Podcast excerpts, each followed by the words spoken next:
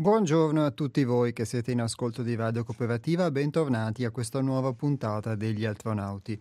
Oggi è venerdì 10 marzo 2023, sono le ore 12 in punto.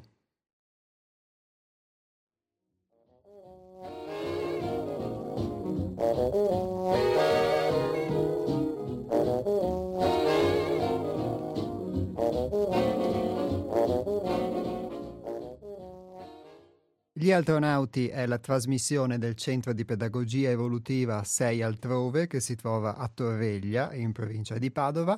Il nostro sito internet è www.seialtrove.it. Lo ripeto, www.seialtrove.it. Il nostro numero di telefono, per chi ci volesse contattare eventualmente telefonicamente, è lo 049 99 03 93 4. Lo ripeto, 049 99 03 93 4 è il numero del centro altrove. Invece l'indirizzo email, al quale eventualmente potete anche scriverci mh, per riferimenti alla nostra trasmissione, per delle puntate, per dei temi affrontati durante una puntata, dei suggerimenti o qualsiasi altra cosa che è relativa invece al nostro centro, l'indirizzo è info-seialtrove.it. Ripeto, info chiocciola seialtrove.it.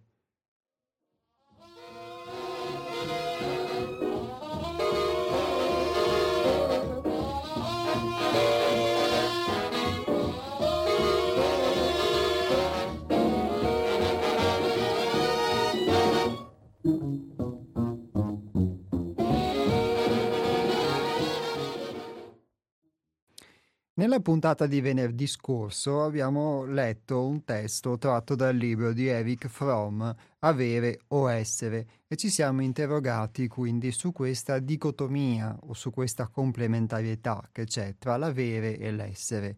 È una differenza che noi usiamo spesso in modo inconsapevole nel nostro linguaggio quando usiamo il verbo avere, io ho, lui ha, e quando usiamo il verbo essere, io sono e quindi con delle sfumature eh, diverse, perché in modo molto semplice avere significa possedere, quindi qualcosa di esterno sostanzialmente che tu puoi possedere o avere in prestito o prendere comunque che è esterno a te.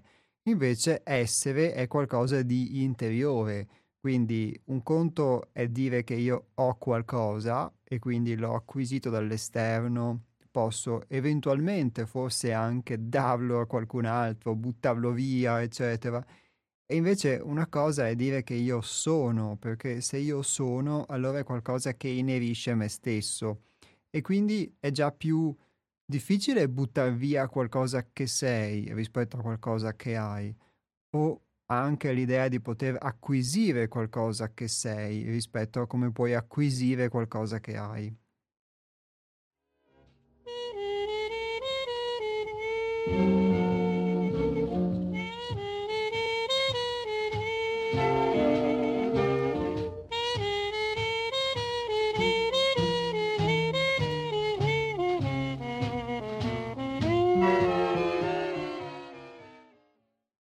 Ma perché queste domande o queste disquisizioni filosofiche o linguistiche, qualcuno si chiederà? Perché in effetti questa questo modo di vedere le cose che si riflette poi nel nostro modo di parlare, nel nostro modo di pensare, nel nostro modo per l'appunto di fare e di essere, è il... Mhmm, sono, sono due modalità, diciamo, molto diverse che riflettono tra di loro un, un modo d'essere molto, eh, molto diverso, un modo di poter interpretare la vita, un modo di poter vivere diciamo, diverso, che è quello dell'avere e quello invece dell'essere.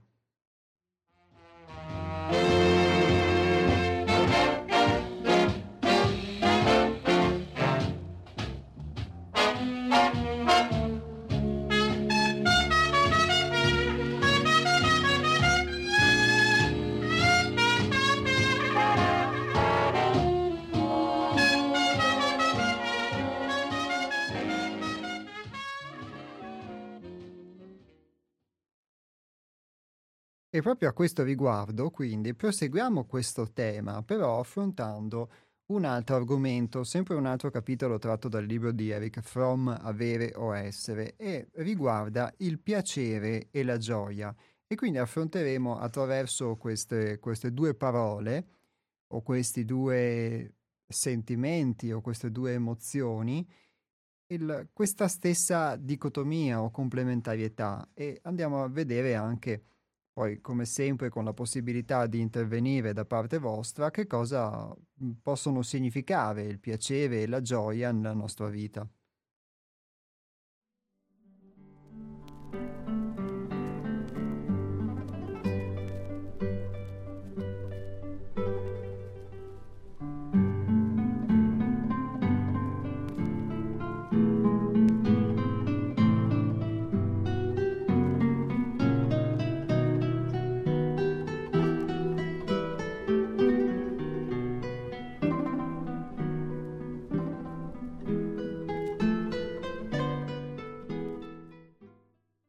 Il nostro autore, che per l'appunto oggi è Eric Fromm, eh, inizia questo suo paragrafo chiamato Gioia e piacere, citando inizialmente Meister Eckhart, che era un mistico tedesco medievale, però molto particolare. E dice: Meister Eckhart insegnava che l'essere vivi e attivi produce gioia, è probabile che il lettore moderno non faccia sufficiente attenzione all'espressione gioia e la legga come se Eckhart avesse scritto invece piacere. Tuttavia, la distinzione tra gioia e piacere è di importanza cruciale, soprattutto se si tiene conto della differenza tra le modalità dell'essere e dell'avere.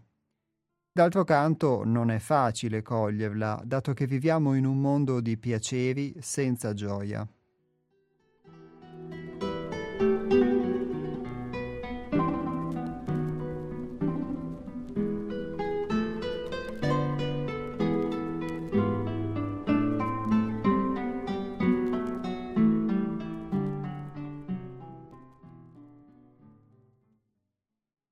Va qui precisato che uh, quando si parla di essere vivi e attivi, per l'appunto, come abbiamo letto la settimana scorsa, From non intende una, un essere vivi e attivi come forse lo intenderemo noi contemporanei, dove l'essere vivi e l'essere attivi significa essere, essere costantemente immersi eh, nelle faccende, nell'essere affaccendati, eccetera. Qui si parla di una vitalità e di un'attività che può esprimersi anche attraverso l'azione esterna, certamente, ma è una vitalità interiore, quindi è vivo, è vitale eh, chi è connesso sostanzialmente con la vita, con una forma di vita interiore e esteriore, non chi è frenetico necessariamente.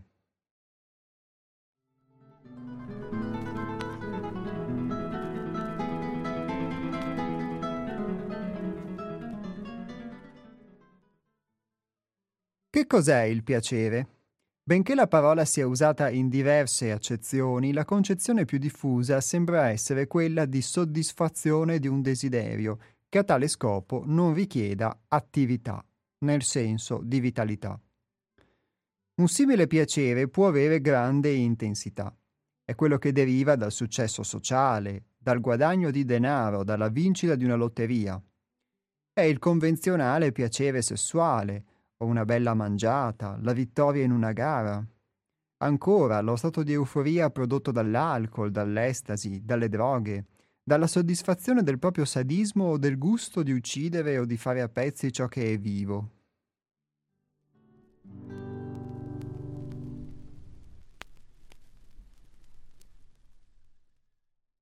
Naturalmente, per diventare ricchi o famosi, gli individui devono darsi a una grande attività, nel senso di indaffaratezza, non però nel senso di una nascita interiore. Una volta raggiunto il proprio obiettivo, possono essere elettrizzati, profondamente soddisfatti, provare la sensazione di aver raggiunto un culmine. Ma quale culmine? Di euforia, di appagamento, di esaltazione orgiastica. Non è però escluso che vi siano pervenuti spinti da passioni che, per quanto umane, sono tuttavia patologiche, in quanto non comportano una soluzione davvero adeguata al problema della condizione umana. Siffatte passioni non portano a una maggiore crescita e una maggiore forza, ma al contrario a mutilazioni. I piaceri degli edonisti a oltranza, la soddisfazione di sempre nuove cupidigie, i piaceri della società attuale danno origine a diversi gradi di euforia, ma non conducono alla gioia. Anzi, la mancanza di gioia rende necessaria la ricerca di piaceri sempre nuovi, sempre più eccitanti.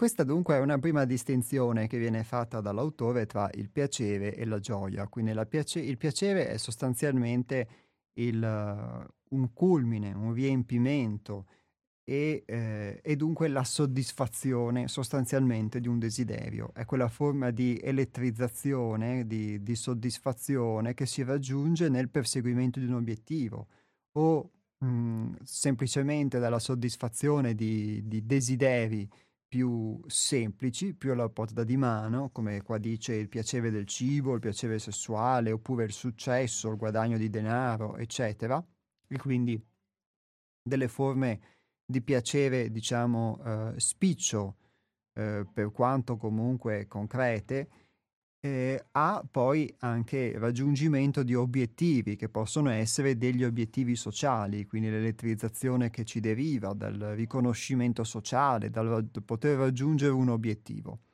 fino a vivere anche una forma di euforia, di appagamento, di esaltazione orgiastica.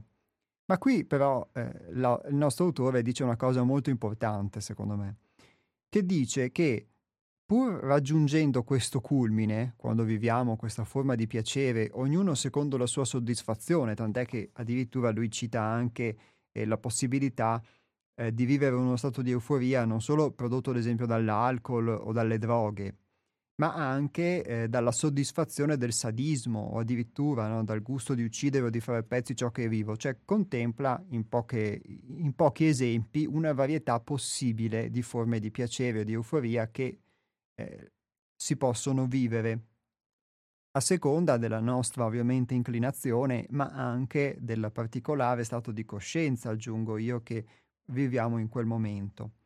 Quindi ci sono diverse possibilità di poter eh, ottenere sostanzialmente, quindi di poter avere, siamo qui sul piano dell'avere, una forma di godimento di un certo tipo, di piacere di un certo tipo.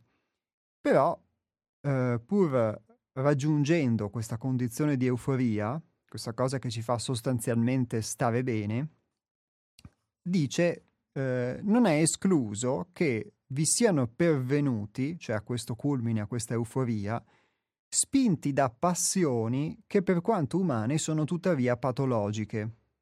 E qui usa questa terminologia, in quanto non comportano una soluzione davvero adeguata al problema della condizione umana.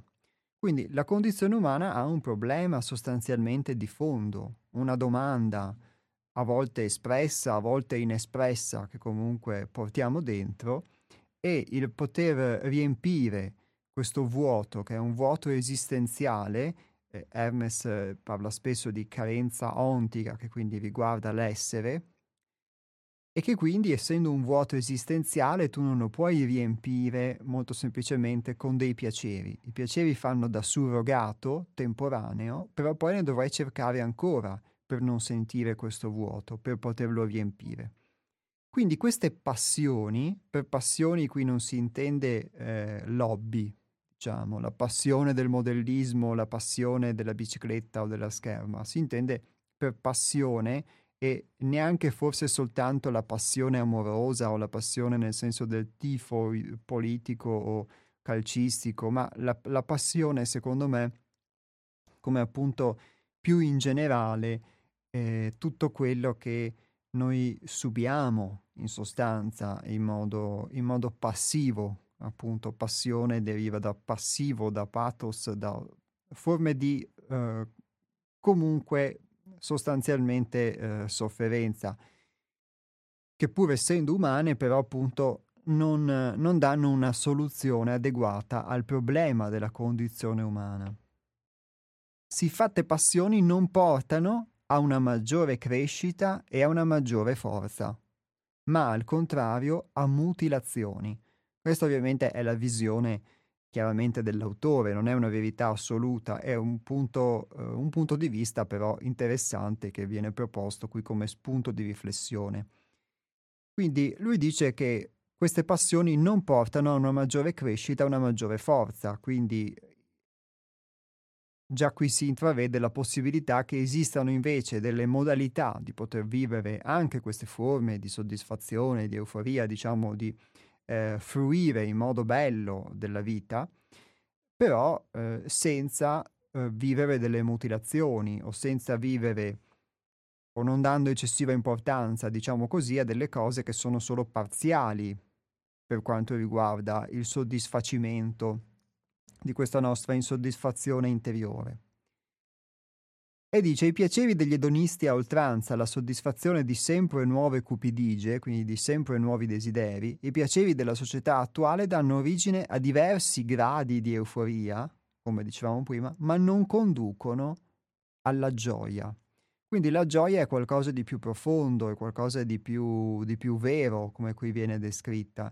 Io non so se ho mai fatto esperienza della gioia, posso dire però di aver fatto eh, esperienza, soprattutto attraverso l'attività del centro e, e, l'insegnamento di Hermes, perché sono stati comunque per ora nella mia esperienza di vita quello che più mi ha messo a contatto con delle parti che non conoscevo di me, che mi, ha, mi hanno permesso di vivere esperienze che altrimenti non avrei vissuto, ma molto semplici eh, di superamento dei miei limiti e posso dire di aver trovato qualcosa che io ho definito gioia, eh, non so poi se possa essere la stessa che intende From o che possiate intendere voi, è molto più, mh, mm, molto più facilmente nel, nel, fare cose che non avrei mai potuto pensare di fare, anche nel, um, nel tagliare la legna o nel trasportare tronchi, per dire, da parte di uno che comunque si è sempre considerato, ha sempre vissuto in precedenza come un intellettuale, eh, che faceva professioni intellettuali, eccetera,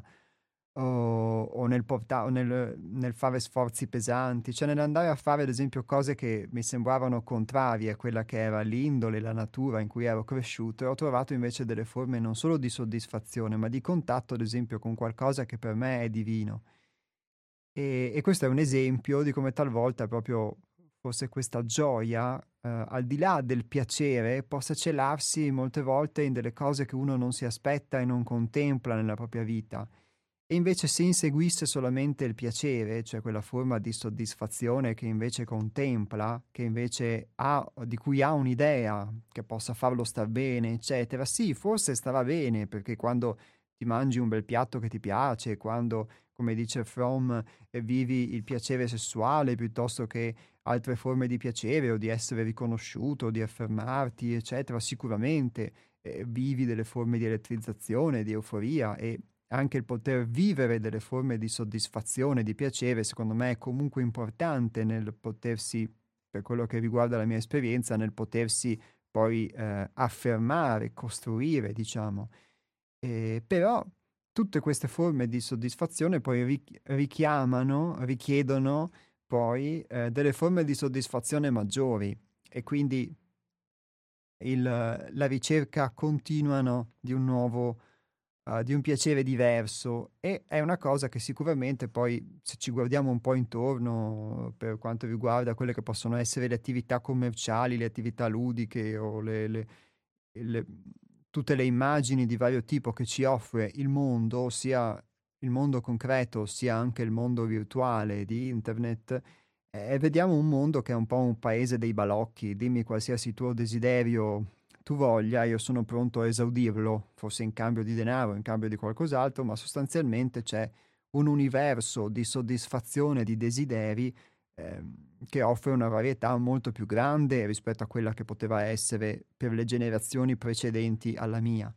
Però resta una domanda, questi desideri colmano l'insoddisfazione, la carenza ontica, il, il bisogno profondo di che è forse quello che ci spinge a voler vivere, a desiderare di vivere questa gioia, a desiderare appunto, come diceva l'autore, eh, di eh, crescere sostanzialmente, di acquisire una maggior forza, oppure riempiono solo dei buchi che poi sono sempre in, più incolmabili e sempre più profondi e quindi abbiamo bisogno di manifestare all'esterno sempre continue soddisfazioni, sempre nuove, sempre diverse, sapori sempre diversi per, per riempire costantemente questo buco e noi forse chiamiamo addirittura questa cosa, la chiamiamo evoluzione, nel senso che vediamo addirittura una cosa, tra virgolette, evolutiva, positiva, e quello che invece forse invece è, proprio il contrario, una, una, insoddisfazione ancora più profonda, un disagio ancora più profondo, una sconnessione ancora più profonda da quello che è il nostro essere. Chi lo sa?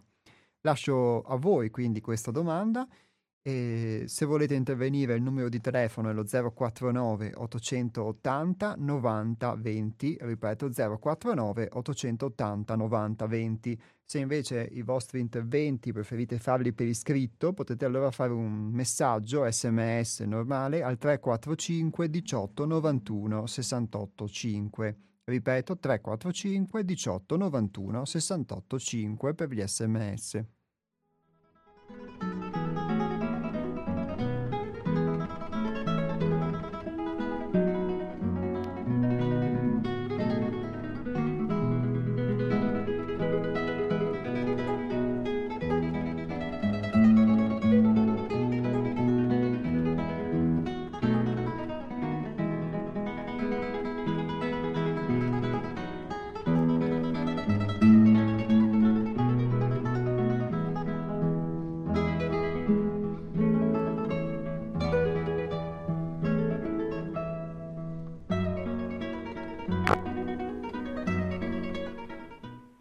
Pronto? Ciao Iapos, sono Antonio dell'Arcella. Ciao Antonio, ben trovato. Ciao, senti Iapos, e per vivere ho dei bisogni fondamentali. E il mangiare, l'abitazione, la casa e il vestito e poi la relazione. Siamo, siamo esseri sociali. Allora, se ci sono dei bisogni fondamentali che sono necessari per vivere, bis- bisogna lavorare per procurarsi ciò che è necessario appunto per vivere. Tu invece ti riferivi a un avere, a un una specie di passione eccessiva, cioè una forma dell'avere che diventa predazione, un affare predatorio nei confronti di altri esseri umani e nei confronti della natura. Infatti lo si vede in che condizione, in che condizione. Addirittura siamo in competizione sul fare predatorio e consideriamo nemico la persona che compete con noi nell'accedere all'avere. Nella società d'oggi, com'è possibile avere un equilibrio personale tale da, da sapere distinguere con correttezza la differenza tra l'avere di cui la legge della necessità le collega, con, con una, la cultura dello sballo, con l'edonismo. Penso alla Milano da bere, penso a Reagan, l'edonismo reganiano, penso alla società del consumo, penso, al, penso all'America, agli Stati Uniti, perché io sono inserito in questa realtà. Quello che tu dicevi felicità ontica, cioè parlavi praticamente di una autenticità che uno cerca il perché sua, del suo essere, del suo vivere. Cartesio diceva, in quanto essere, se, se penso sono, in quanto essere pensante sono, esisto in quanto altri dicono, e io propendo un po' per questo, se dubito sono, cioè il mio essere al mondo è immerso nella, nel dubito, non ho certezze di nulla. Da un punto di vista della felicità, del, dell'essere, perché un conto è essere contenti se ho i bisogni fondamentali soddisfatti e, e non è poca cosa, anzi, e altra cosa è avere una felicità profonda legata al, al mio esistere, guardo, guardo, i bambini, guardo specialmente nei giovani, vedo questa forza di vivere, questa, questa gioia di esprimersi attraverso le passioni, come tu hai distinto prima infatti, che non intendevi la passione dello sport, di, di esprimersi, ma intendevi una felicità più profonda. Ecco, ora da sempre l'umanità è dibattuta fra queste, fra queste. E chi non cerca la felicità? Alcuni, specialmente le persone anziane, almeno quando ero ragazzo io sentivo, non, pensano che sia come parlare del sesso degli angeli, che la felicità, quella intesa dal giorno, sia impossibile e che al massimo, se va bene, possiamo accontentarci della, della, di, una, di, una, di una contentezza, ecco, un, al massimo essere contenti, ma felici è un sogno, è impossibile, eccetera. Il, um, e ricordo che proprio padre Ernesto Balducci, che è stato un, un punto di riferimento per me quando e nominava spesso Eric Fromm attorno al problema che hai sollevato tu, a quelle distinzioni che tu hai nominato. Ti saluto Iapos, grazie per, per, per l'argomento. Grazie a te Antonio, buona giornata.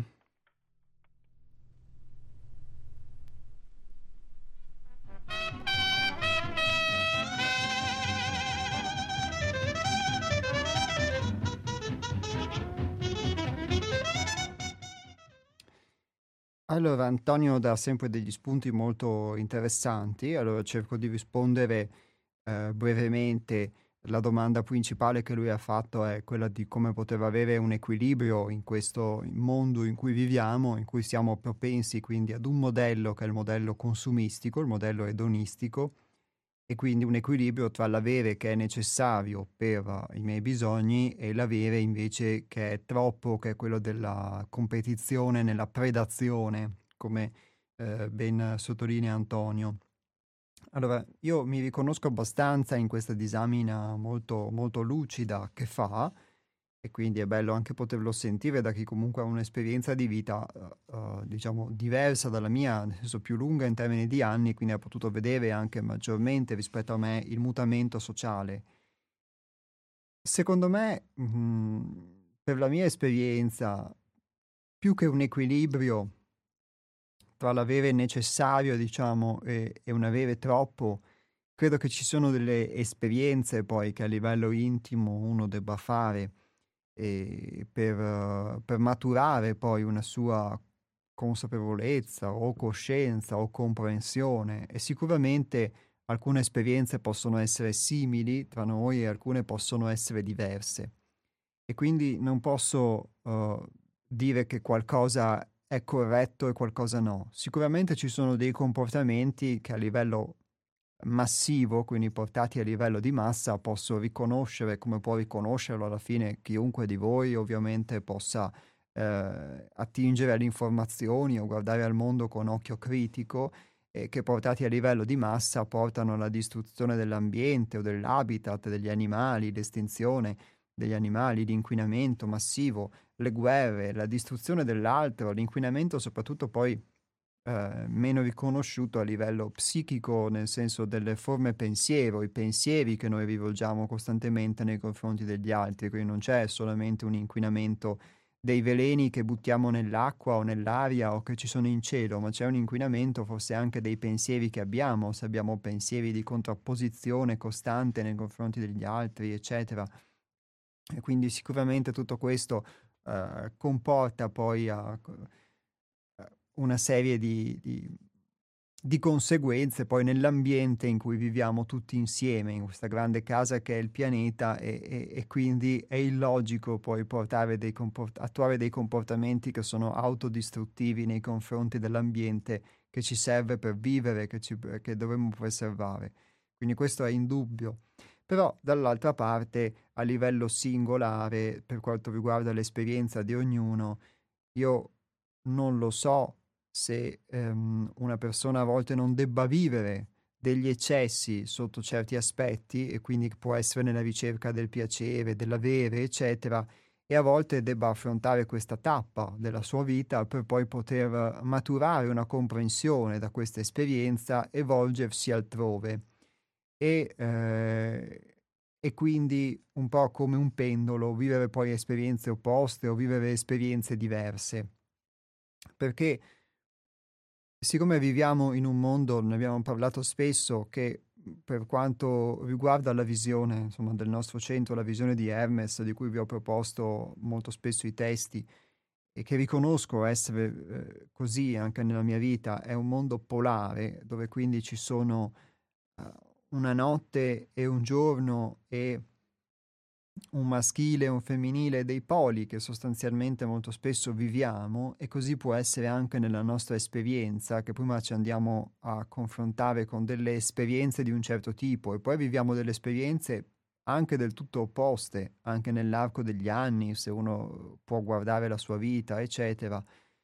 E, eh, a volte forse anche inseguire una strada che ci porta da una determinata, in una determinata direzione può esserci utile a comprendere che quella strada forse non fa per noi e che quindi la dobbiamo cercare altrove, quello che cercavamo incamminandoci in una strada. Potrebbe essere così e quindi io non posso dare suggerimenti o, o indicazioni su come si possa avere una forma di equilibrio, perché a livello mentale, diciamo, nel mio pensiero, sicuramente eh, la, la, ricerca di un equilibrio, a parte che è qualcosa in cui sono ovviamente impegnato anche io e quindi eh, non l'ho raggiunto, ma sono alla ricerca, diciamo, di questa cosa, pra- eh, nel metterla in pratica, più che ricercarla, diciamo, nel provare a metterla in pratica, ma a livello mentale io potrei dire che mm, sì, è bello avere una forma di equilibrio, eccetera, eccetera, serve una forma etica, però poi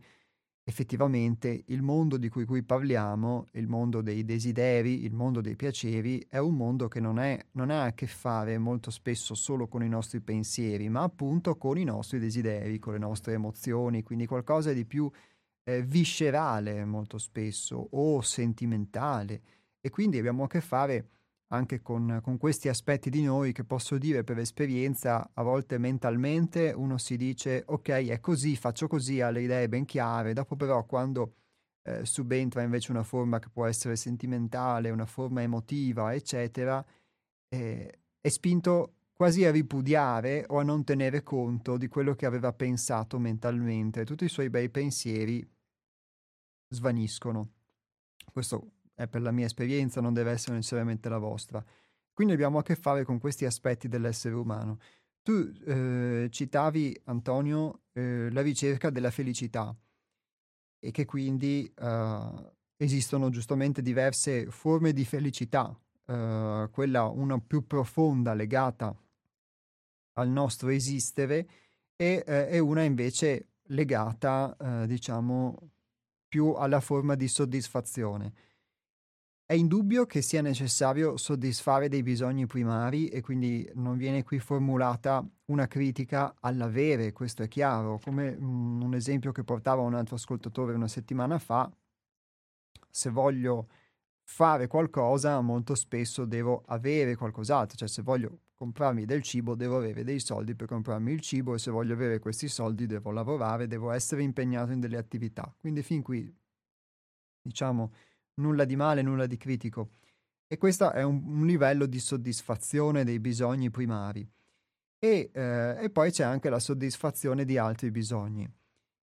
Il fatto che ognuno abbia eh, ricerchi la felicità, quindi eh, però ognuno la ricerca secondo quello che è il suo grado di coscienza e quindi molto spesso noi ricerchiamo forse intimamente questa eh, di riempire questo vuoto dell'essere, di vivere questa forma di gioia o di felicità che come tu dicevi Antonio è un'autenticità, è, è, è bello perché alla fine sì, mh, nell'essere noi cerchiamo forse proprio questa autenticità, questo poter essere autentico.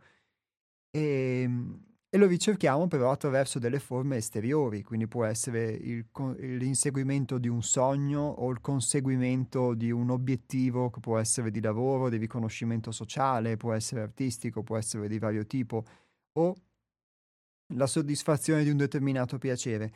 Eh, o ricerchiamo, come spesso dice Hermes, l'amore sostanzialmente, quindi lo facciamo attraverso il piacere, attraverso eh, vivere qualcosa che ci faccia sentire vivi, che ci faccia, viv- che ci faccia vivere. Qui Eric Fromm parla di elettrizzazione, quindi quella scossa, quella forma di elettricità che ci fa dire ok, sono vivo. Ci sono però eh, effettivamente, io mh, a questo mi riferivo, ho, ho potuto sperimentare che esiste però una forma di sentirsi vivo molto diversa e inaspettata che uno forse non deve necessariamente ricercare e che può dipendere da, da me, uh, può dipendere dall'accettare ad esempio come sono, dall'accettare un momento anche se non è quello che io imma- immaginerei, non corrisponde a una mia idea di piacere e però farlo, come dici tu Antonio, essere autentico e mi permette di vivere qualcosa senza dover andarlo a ricercare all'esterno, senza doverlo comprare su Amazon o, o, dove, o che qualcuno dell'esterno me lo dia. È che a volte questo comporta un cambiamento del nostro modo di pensare, del mio modo ordinario di fare le cose, di, di proiettarmi all'esterno eh, o, o necessita forse di poter ascoltare ciò che è, di potermi ascoltare e quindi non essere impegnato nel brusio mentale o nel brusio di altre cose che mi distrae dal momento, dal momento presente. Quindi questa, questa è la risposta, diciamo, anche se molto articolata, che do alla tua domanda. Grazie, se qualcuno ha ovviamente qualcosa da aggiungere lo può fare allo 049 880 90 20.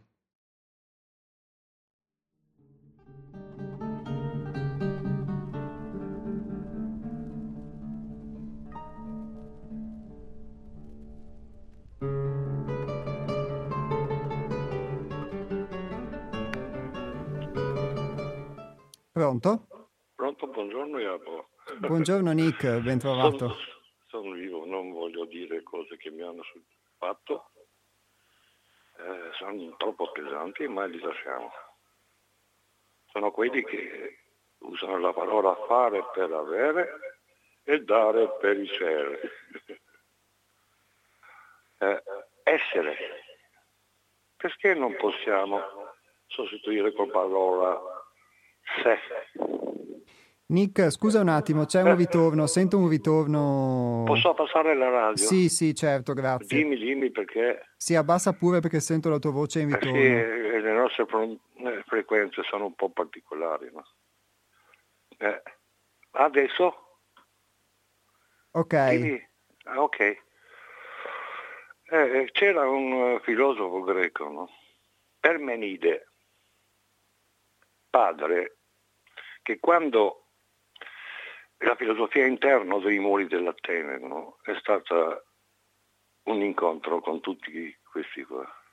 Era un uomo che lo, conosco, lo conoscono tutto il mondo. No?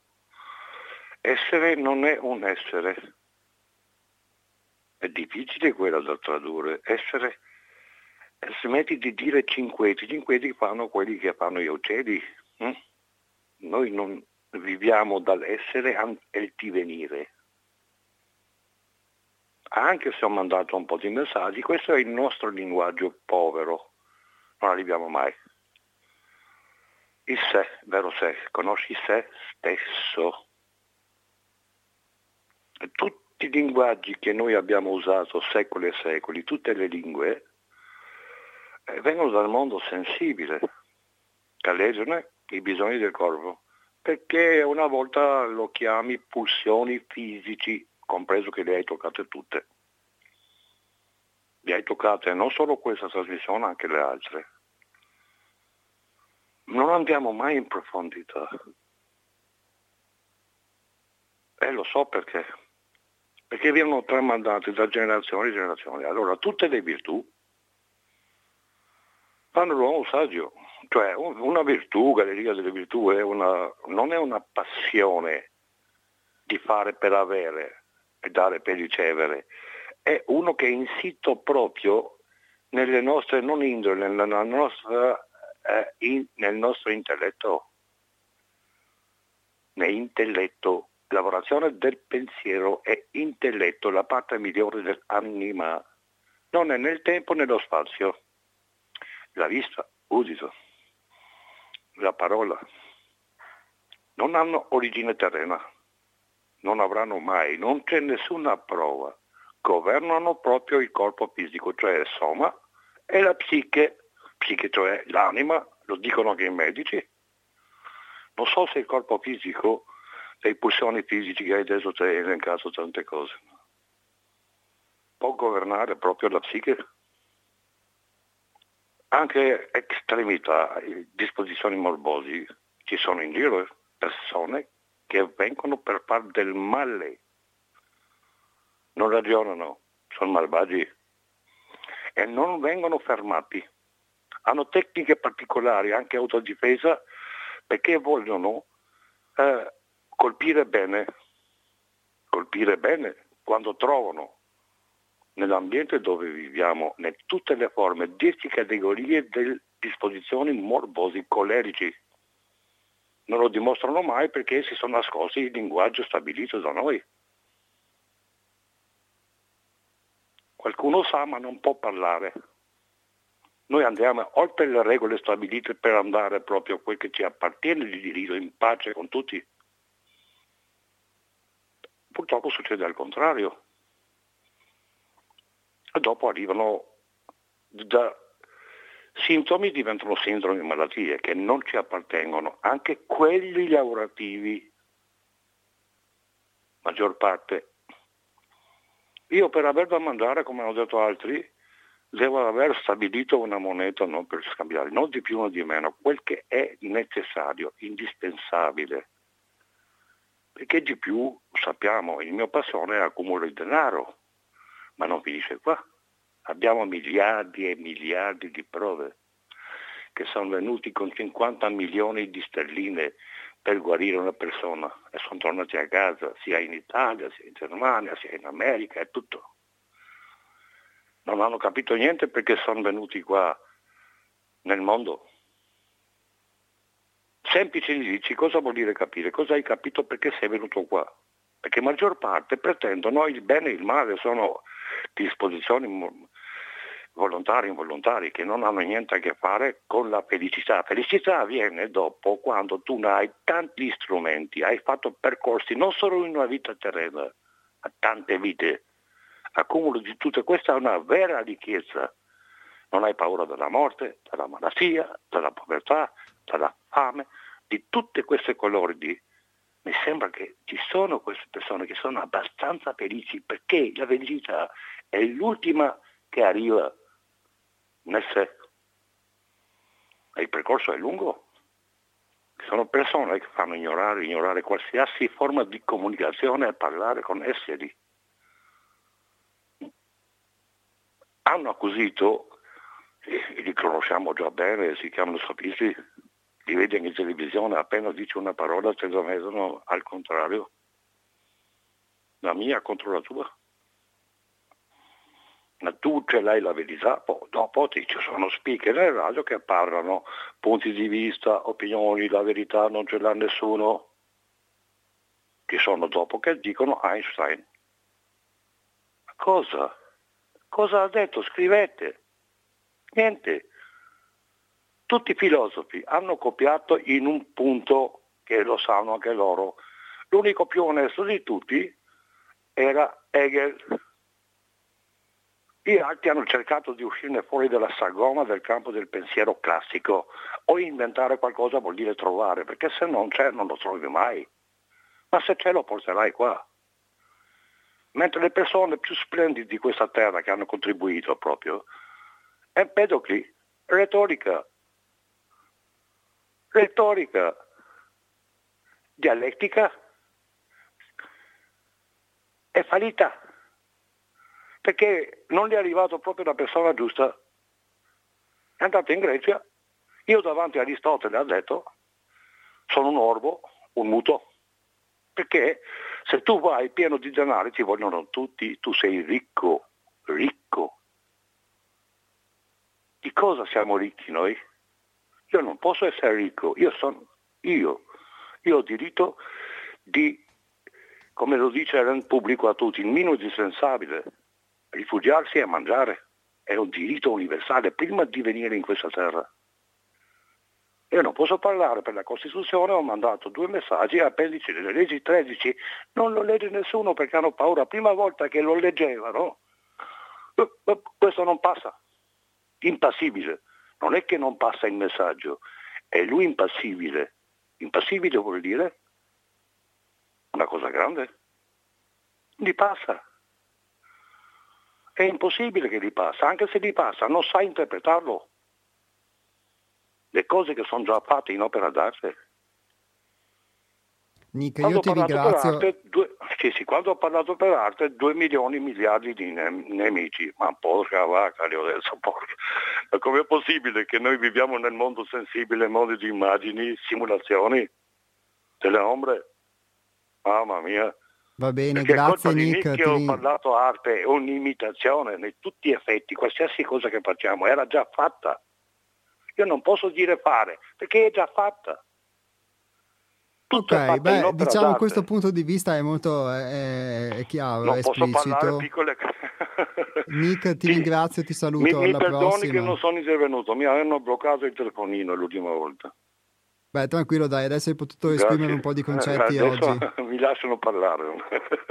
Ciao, buona ciao, giornata. Ciao. ciao.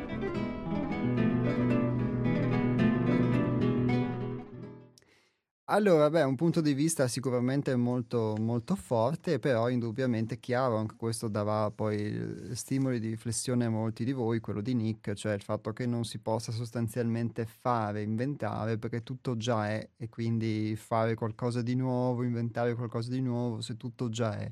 Però Diciamo, questo punto di vista sicuramente è, è interessante, è molto mh, totalizzante, diciamo, chiaro, netto, però eh, poi ovviamente è un punto di vista e non approfondiamo perché se no ci distrarrebbe poi da, la, d- dalle tematiche che stiamo affrontando oggi.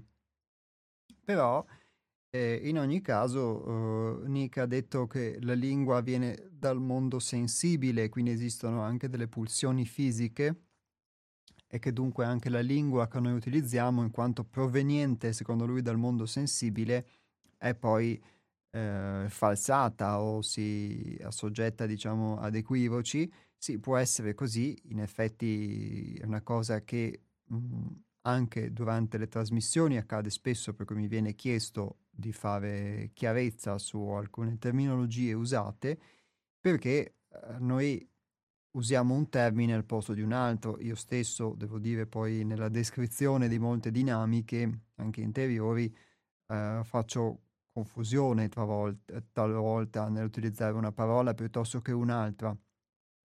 Però eh, di questo insomma chiedo venia, quindi sicuramente il, um, il linguaggio è un mezzo, però poi un, può essere un limite se ci si fossilizza ovviamente sulla forma linguistica, eh, non invece poi se si riesce attraverso il linguaggio a poter uh, usufruire insomma di una forma di conoscenza che poi ci è da stimolo, ci è utile.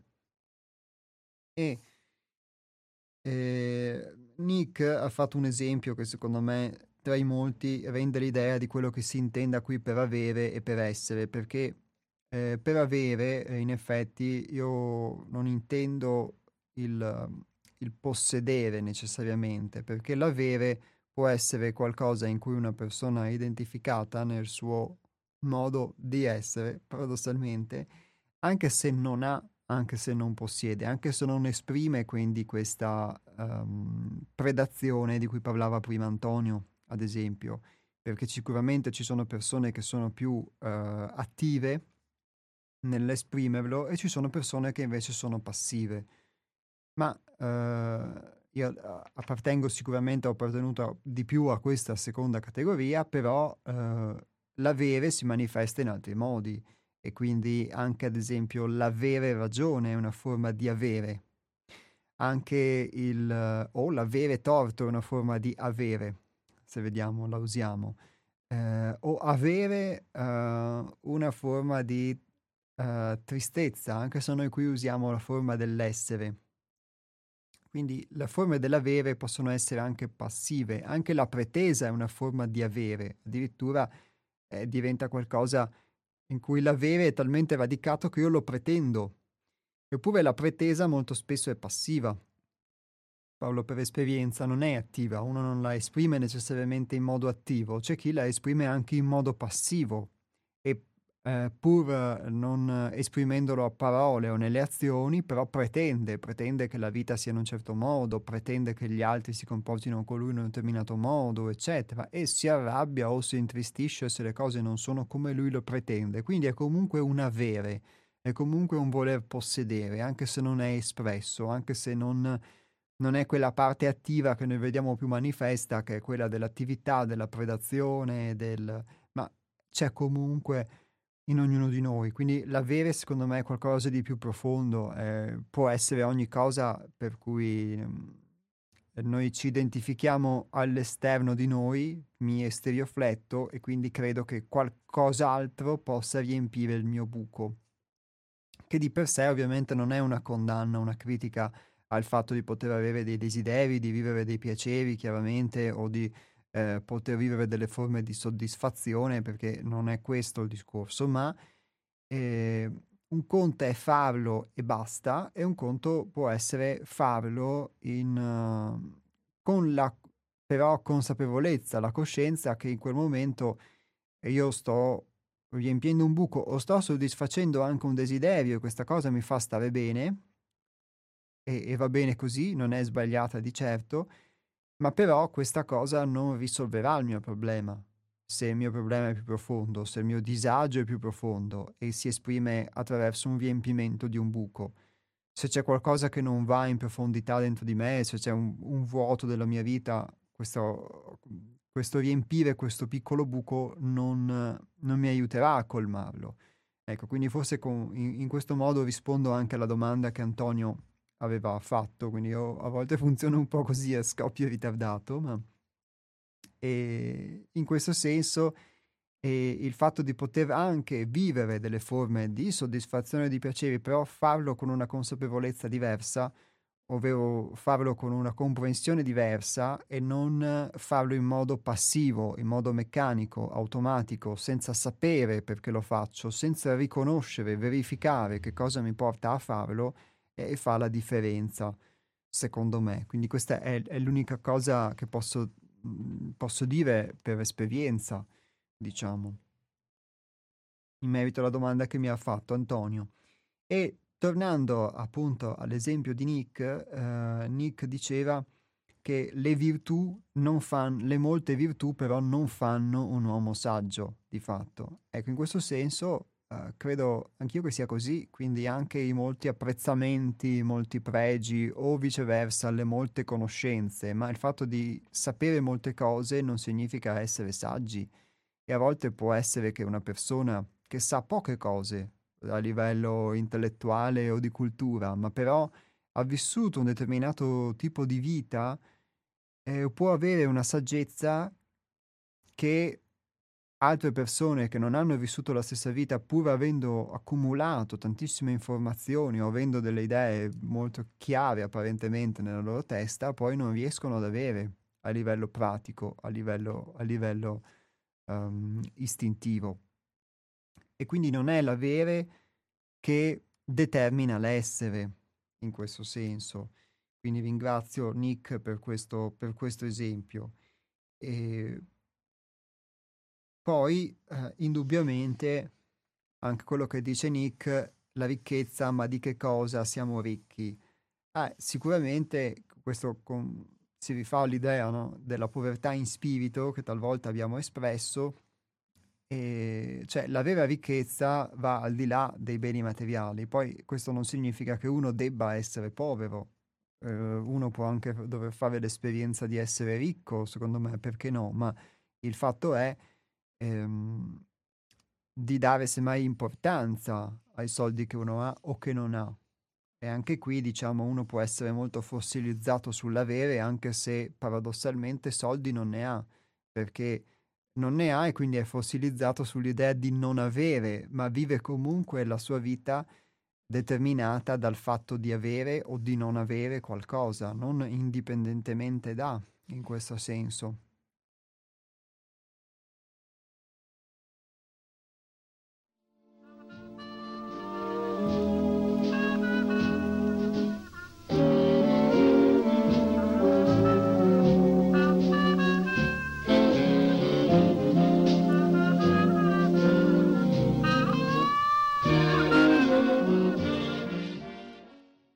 E ora, prima di ridare la parola a voi, eh, proseguirei la lettura di qualche altra riga solo per poter toccare l'altro polo, dato che abbiamo parlato della polarità abbiamo parlato del piacere, e il nostro autore, ormai diversi minuti fa, l'avevamo lasciato quando ci diceva che la mancanza di gioia rende necessaria la ricerca di piaceri sempre nuovi, sempre più eccitanti. Vediamo allora l'altro polo del piacere, perché uno va a ricercare delle forme di piacere, però il piacere a volte surroga o colma un dispiacere, o c'è comunque l'altro aspetto, quello del dispiacere, quello della tristezza, non c'è solo la felicità, la soddisfazione e l'appagamento. E vediamo che cosa dice a questo proposito il nostro autore.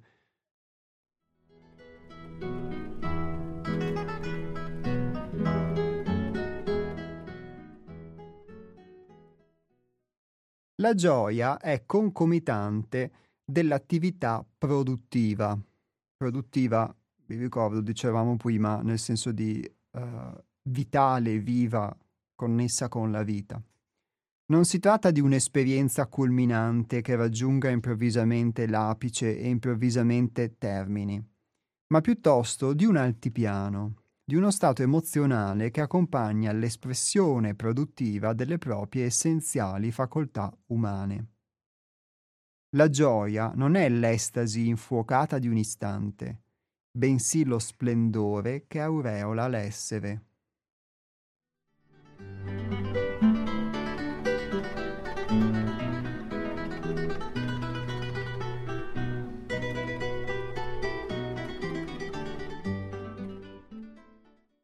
Quindi già qui vediamo la gioia definita come qualcosa che riguarda l'essere, quindi tu sei gioioso sostanzialmente. Quando sei gioioso, nell'idea che trasmette almeno a me Eric Fromm in questo testo, quando tu sei gioioso, sei gioioso da ricco, economicamente parlando, e da povero. Sei gioioso in un contesto, sei gioioso in un altro contesto, indipendentemente da, perché è qualcosa che riguarda il tuo essere.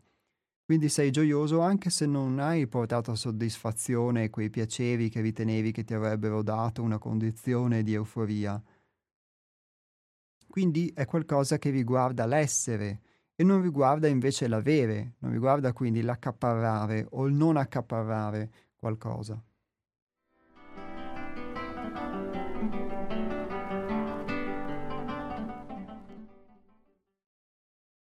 Piacere ed eccitamento lasciano il posto alla tristezza una volta che sia stato raggiunto il cosiddetto culmine. Perché se l'eccitamento è stato sperimentato, non per questo il recipiente è cresciuto. In altre parole, non sono aumentati i poteri interiori dell'individuo, il quale ha compiuto il tentativo di far breccia nella noia dell'attività improduttiva e per un istante è riuscito a conglobare tutte le proprie energie. Eccezione fatta, tuttavia, per la ragione e l'amore. Ha tentato di divenire un superuomo, senza neppure essere umano.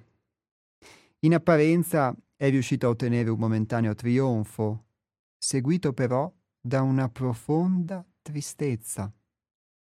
Dentro di lui nulla è cambiato. Il detto dopo il coito ogni animale è triste, post coitum omne animal triste, riflette appunto questa situazione.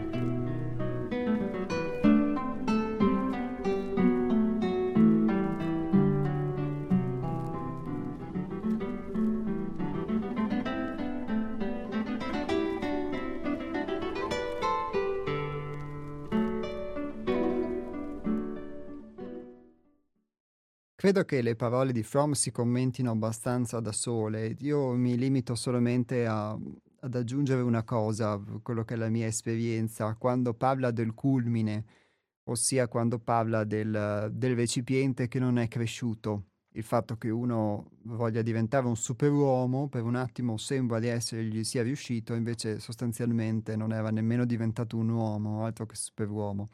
Dato che spesso noi citiamo l'uomo nuovo, l'uomo nuovo, mhmm, per quello che, che, mi riguarda, per come lo posso intendere io ora, è una diversa modalità di, di vivere una vita umana. Non è tanto il poter ottenere dei superpoteri o dei super piaceri in questo caso, che però poi di fatto non vanno a, col- non vanno a, a modificarti, perché questa cosa è molto interessante secondo me quando dice From, nulla è cambiato. Sì, hai vissuto questo piacere, ok, vivi quel momento, poi però tutto finisce. E, e tu non sei cambiato però. Tu non sei cambiato. E non ha portato questa cosa un cambiamento dentro di te. E il recipiente non è cresciuto. E quindi tu puoi anche versare tutta l'acqua che vuoi dentro un recipiente, ma la sua capacità resterà quella e trasborderà. Allora, quando trasborda, arriviamo a questo culmine, questa euforia, però di fatto non puoi contenere più acqua di quella che è la capacità del tuo recipiente in quel momento. E questa è una cosa che io comprendo nella misura in cui l'ho vissuta, perché mh, a volte uno ha anche la pretesa di voler capire, di voler vivere, di voler sperimentare, eccetera, però senza pagare il prezzo che è necessario, che alla fine è fisiologico, mi rendo conto, che è quello del lavoro che serve per poter ampliare questo tuo recipiente.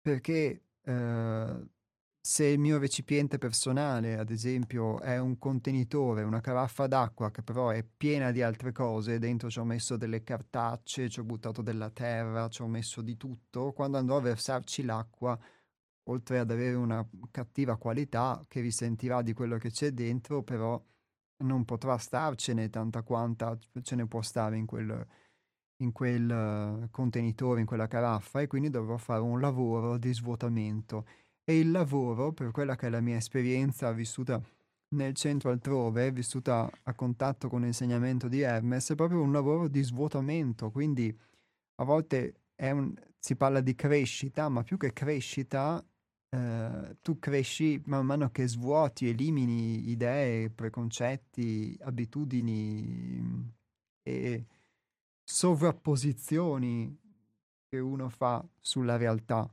effettivamente, che è abituato a fare e quindi deve sforzarsi di togliere queste sovrapposizioni, di metterle tra parentesi, per poter vedere la vita in modo diverso, per poter assaporare le cose in modo diverso. E a volte accorgersi che quello che cercava tanto lontano fuori in realtà è davanti a lui, ma non l'aveva mai visto o non l'aveva visto come lo vede ora. Ora lascio la parola a voi, lo 049 880 20 per chi vuole telefonare, per chi vuole scrivere un sms, il 345 18 91 68 5.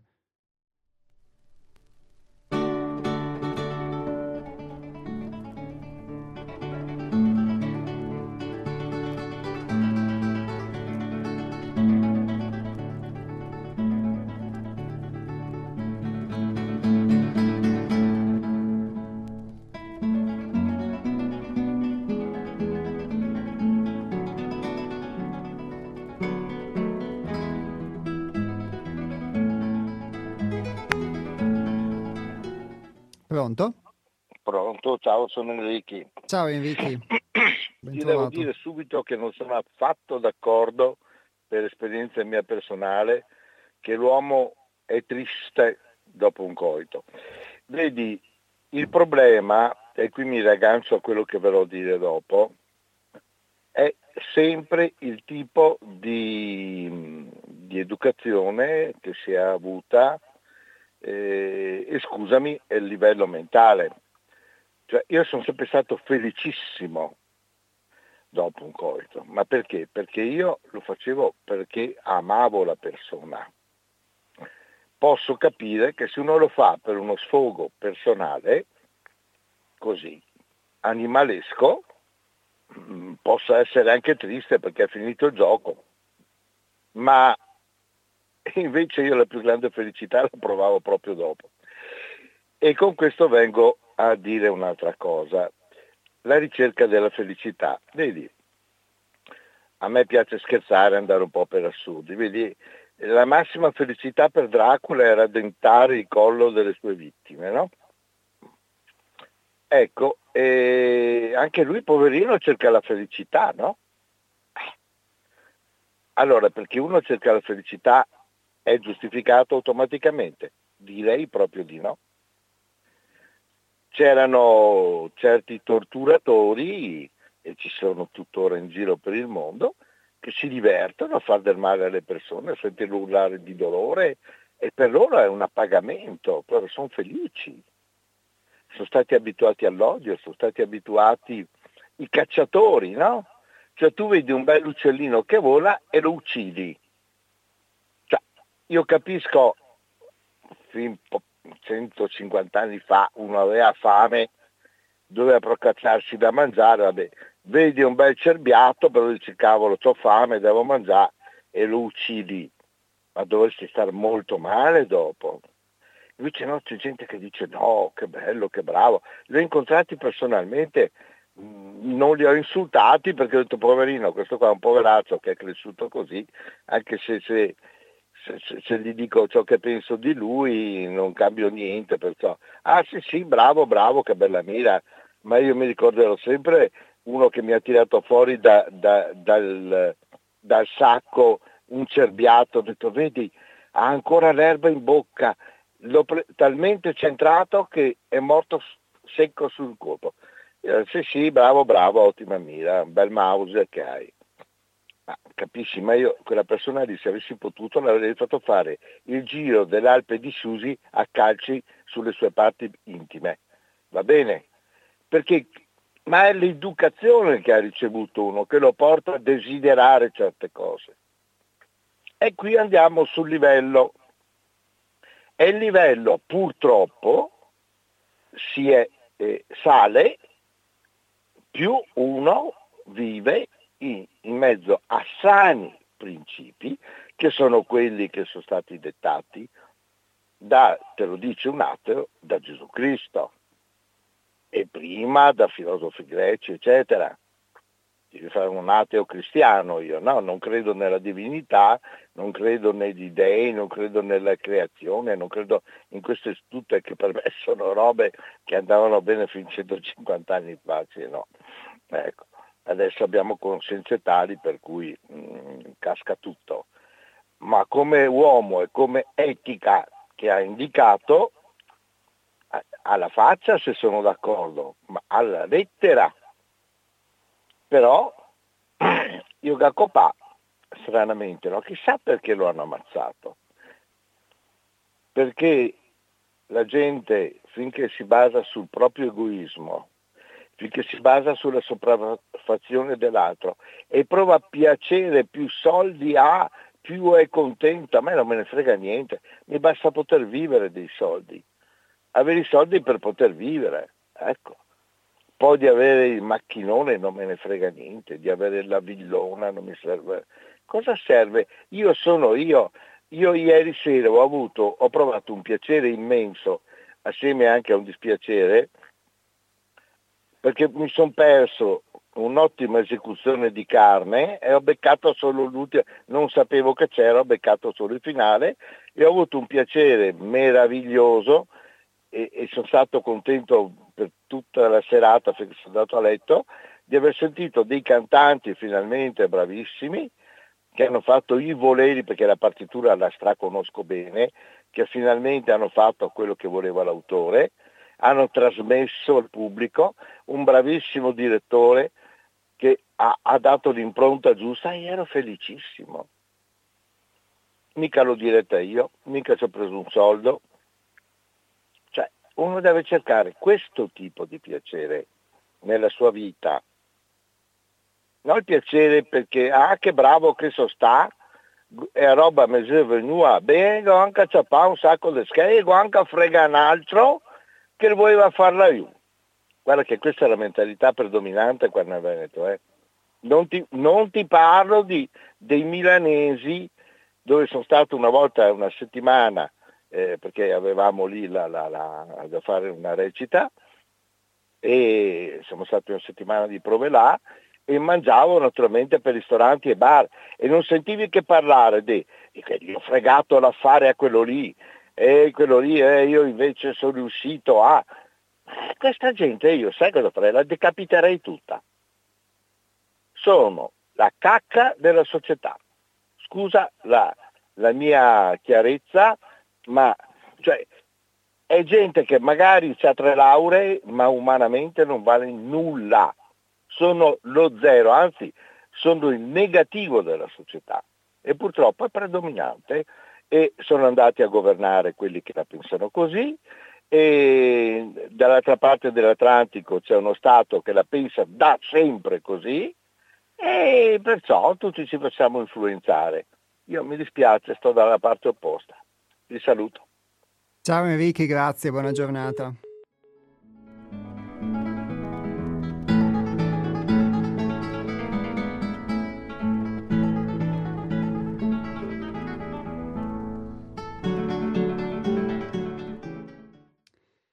Allora, la, comincio dalla citazione iniziale che ha fatto Enrico relativa alla sua esperienza e la, mh, mm, lo ringrazio di, di, averla raccontata.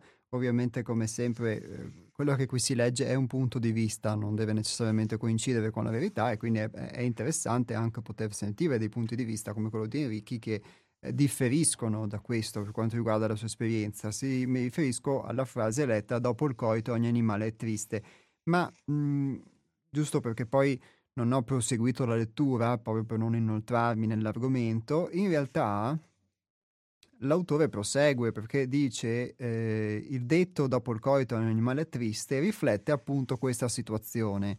Mi dolgo di non aver proseguito, che, uh, così poi prosegue l'autore, ehm, appunto riflette questa situazione relativamente al sesso senza amore, il quale è una esperienza culminante di intensa eccitazione, quindi elettrizzante e piacevole, ma necessariamente seguita dalla delusione la gioia nel sesso può essere sperimentata solo qualora l'intimità fisica sia accompagnata dall'intimità amorosa.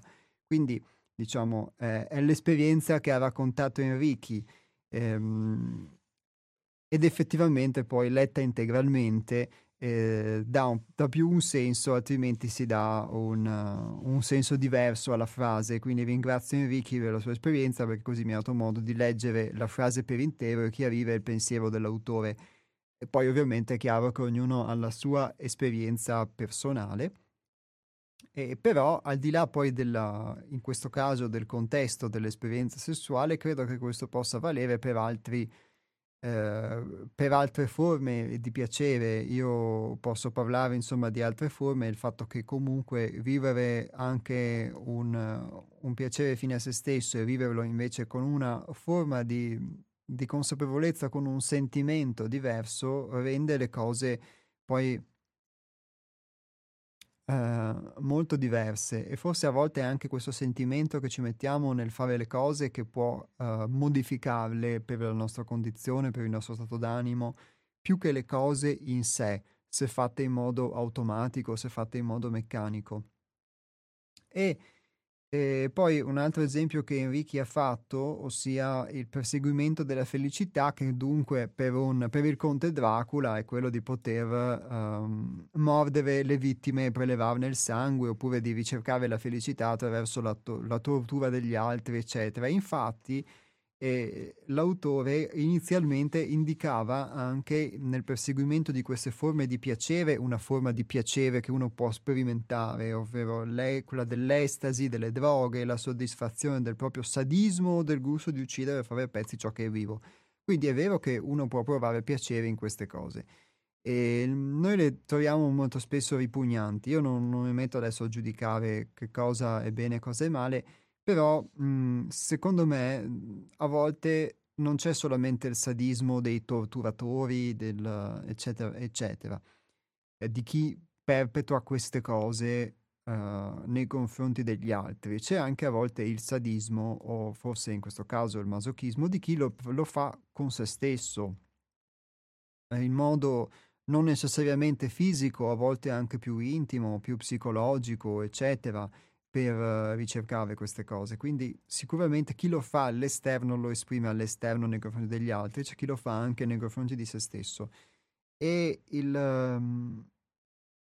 Ora, la ricerca di felicità qui non si dice che sia qualcosa che debba essere perseguita. Fatalità, Enrichi ha citato indirettamente gli Stati Uniti d'America e eh, nella Costituzione degli Stati Uniti d'America c'è scritto proprio che ognuno ha diritto al perseguimento della felicità e secondo alcuni eh, questa cosa è stata interpretata appunto eh, nella creazione poi del modello americano, quello che citava poi anche Antonio prima, cioè quello basato sul consumismo, sulla predazione, addirittura come dice Enrichi sul frega l'altro prima che lui freghi te. Ma e il perseguimento di una felicità però esteriore in questo caso, quindi il, la predazione piuttosto che il torturare gli altri, io lo vedo come un perseguimento della felicità sul piano dell'avere, quindi è quella cosa che mi dà quella forma di elettrizzazione, di, di euforia, eccetera. Non è invece il, quella soddisfazione più profonda, quella gioia più profonda di cui invece eh, cui parliamo, è una manifestazione solamente esteriore, ossia, chiarisco meglio questo concetto, uno, uno che alla fine eh, va a ricercare queste forme di, eh, per vivere questa forma di piacere, va a fare del male agli altri o va a torturare gli animali o come diceva lui a uccidere gli animali o piuttosto che infliggere del dolore a se stesso, piuttosto che molto più semplicemente andare a ricercare una forma di piacere di altro tipo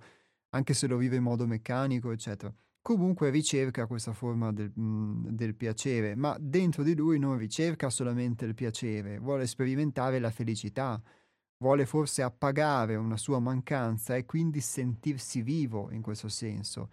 È solo che lo fa attraverso delle modalità che poi eh, non sono giustificabili, non, non si stanno giustificando qui, però possono poi essere nocive per il prossimo, per gli altri, eccetera, anche altamente nocive, o nocive per se stesso, perché eh, va a distruggersi forse per conseguire qualcosa che poi dura un attimo e poi svanisce e, e quella cosa non rimane, non ti ha cambiato. Questo quindi era il senso anche della citazione, diciamo, di Fromm, della tristezza, diciamo, dopo il coito, del, del culmine.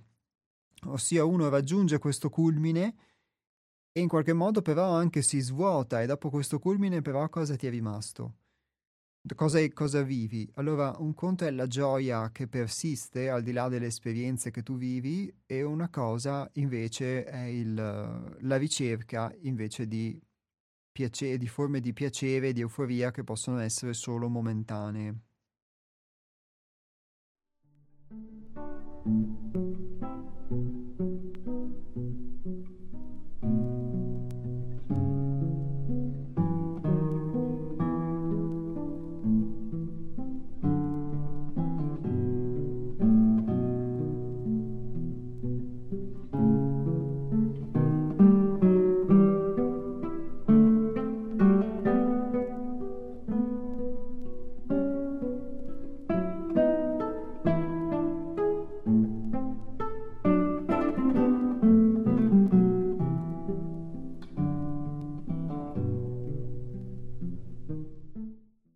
Enrique ha fatto riferimento all'educazione, dunque alla base culturale. Infatti uh, c'era un, un, tempo addirittura che si diceva di, che nel Medioevo, su per giù di lì, non si potesse affermare, ad esempio, che Gesù avesse riso perché si riteneva il ridere qualcosa di, um, di sbagliato, che comunque contrastava con la sacralità di, di, un profeta o addirittura del figlio di Dio, Dio stesso, eccetera. Quindi eh, la dimensione in qualche modo religiosa di quella che per noi è il sacro, che dov- avrebbe dovuto essere il portale per, questa, per l'accesso a, a, qualcosa che è dentro di noi, eh, è stata invece rivestita di tutto un aspetto oh, macabro, eh, triste, di, di cose che forse hanno poco a che fare invece con l'autenticità.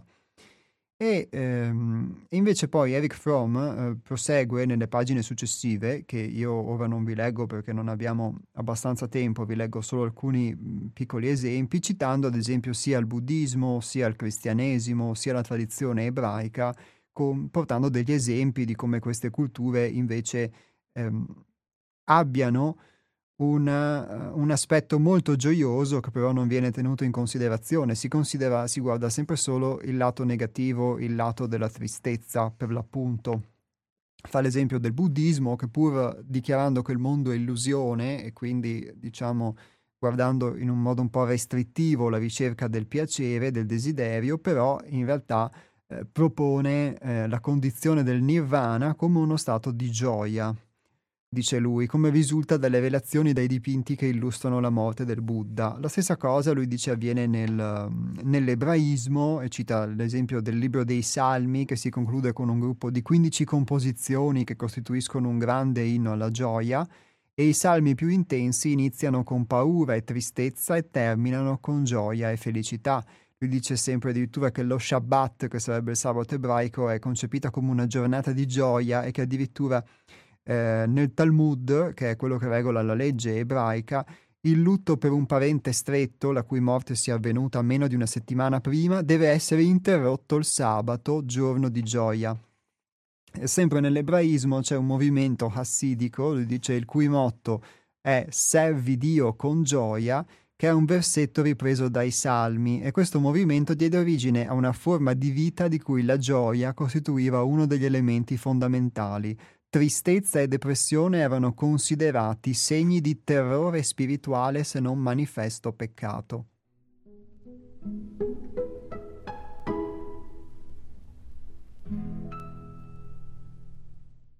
E, e, poi la stessa cosa, poi ci inoltriamo sull'aspetto dell'avere e dell'essere, quando dice nel Nuovo Testamento la gioia è il frutto della rinuncia all'avere, mentre la tristezza è lo stato d'animo di colui che si aggrappa ai possessi.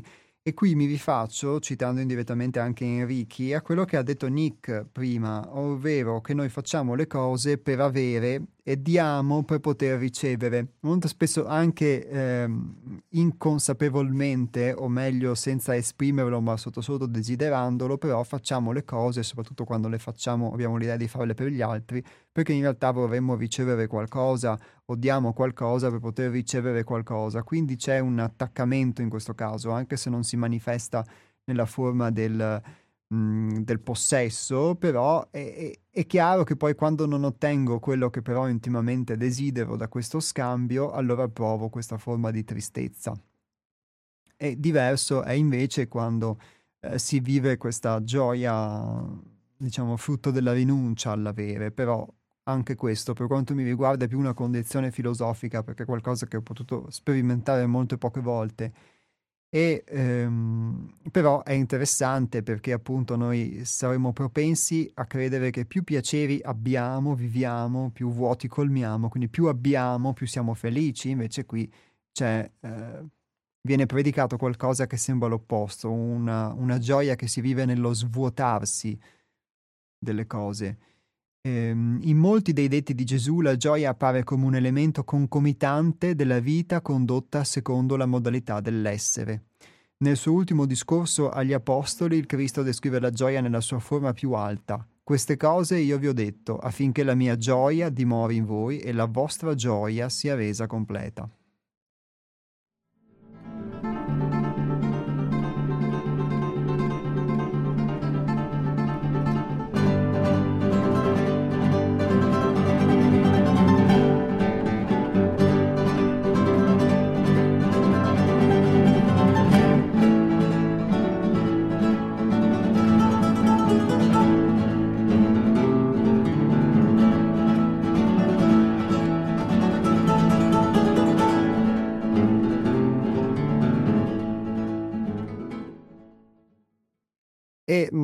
Siccome c'è una frase che mi echeggia spesso, una frase che mh, mhmm, Hermes ha detto più volte, le ho sentito pronunciare più volte eh, e forse era addirittura detta da qualcun altro, che una vita senza scopo è una vita senza gioia. E c'è ehm, questa citazione che poi è sempre eh, di, di Fromm, eh, che Fromm fa di Spinoza, un filosofo eh, olandese del 1600 e dice che Spinoza riserva alla gioia una posizione importantissima nel suo sistema etico-antropologico. Gioia, egli afferma, è passaggio dell'uomo da una perfezione minore a una maggiore. Dolore è passaggio dell'uomo da una perfezione maggiore a una minore e spiega le proposizioni di Spinoza possono essere capite appieno soltanto se collocate nel contesto di tutto il suo sistema di pensiero. Secondo il filosofo olandese, per non andare in perdizione dobbiamo sforzarci di avvicinarci al modello dell'umana natura. In altre parole, dobbiamo essere quanto più liberi, razionali e attivi possibile. Dobbiamo diventare ciò che possiamo essere e questo va inteso come tutt'uno con il bene che potenzialmente è inerente alla nostra natura. Per Spinoza il bene va inteso come tutto ciò di cui siamo certi che è un mezzo grazie al quale possiamo avvicinarci sempre più al modello di natura umana che ci siamo proposti ed egli concepisce il male come, al contrario, ogni cosa che siamo certi ci impedisce di raggiungere tale modello.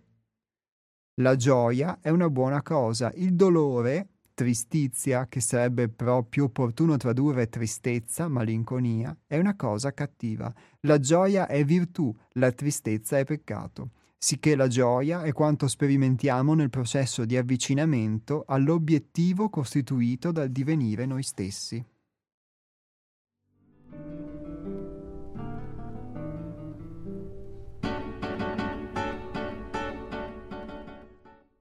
Ora confesso che solo su queste righe si potrebbe costruire un'intera puntata di una trasmissione, però forse annoie, annoierebbe molti di voi perché si rischierebbe di parlare di filosofia in senso accademico, però anche se queste parole possono essere risultate difficili, il senso che io gli do in estrema sintesi è che ogni volta che noi inseguiamo, che io perseguo qualcosa che so perché ho sperimentato perché dice qui Spinoza il fatto di poter avere certezza di questo e quindi averlo verificato, averlo sperimentato, che so che mi aiuta a, realizzare me stesso e realizzare me stesso non significa andare a fregare qualcosa a qualcun altro, ma significa poter esprimere ciò che sono, in questo caso l'essere autentico, eh, mi avvicino a questa condizione di autenticità a cui aspiro e quindi compio il bene e vivo gioia. Vivo tristezza quando accade l'opposto, che invece non riesco, perché a volte lo, lo so, però non ce la faccio, non riesco a dire di no. O vivo l'esperienza comunque di dire di sì a ciò che invece mi, po- mi allontana da questo, da questo perfezionamento di me. E quindi mi fa vivere poi forme di tristezza.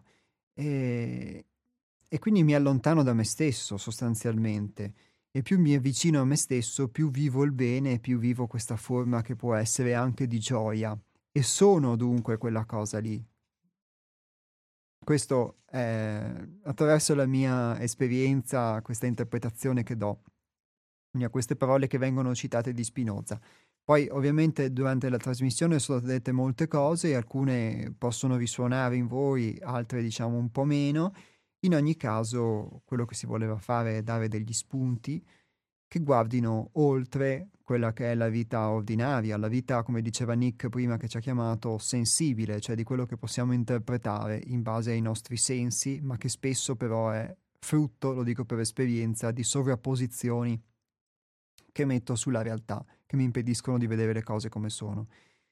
Se qualcuno di voi avesse comunque delle considerazioni o delle domande da fare, eh, vi faccio l'invito anche a poterci scrivere via email nel frattempo a info-seialtrove.it. Ripeto, info-seialtrove.it.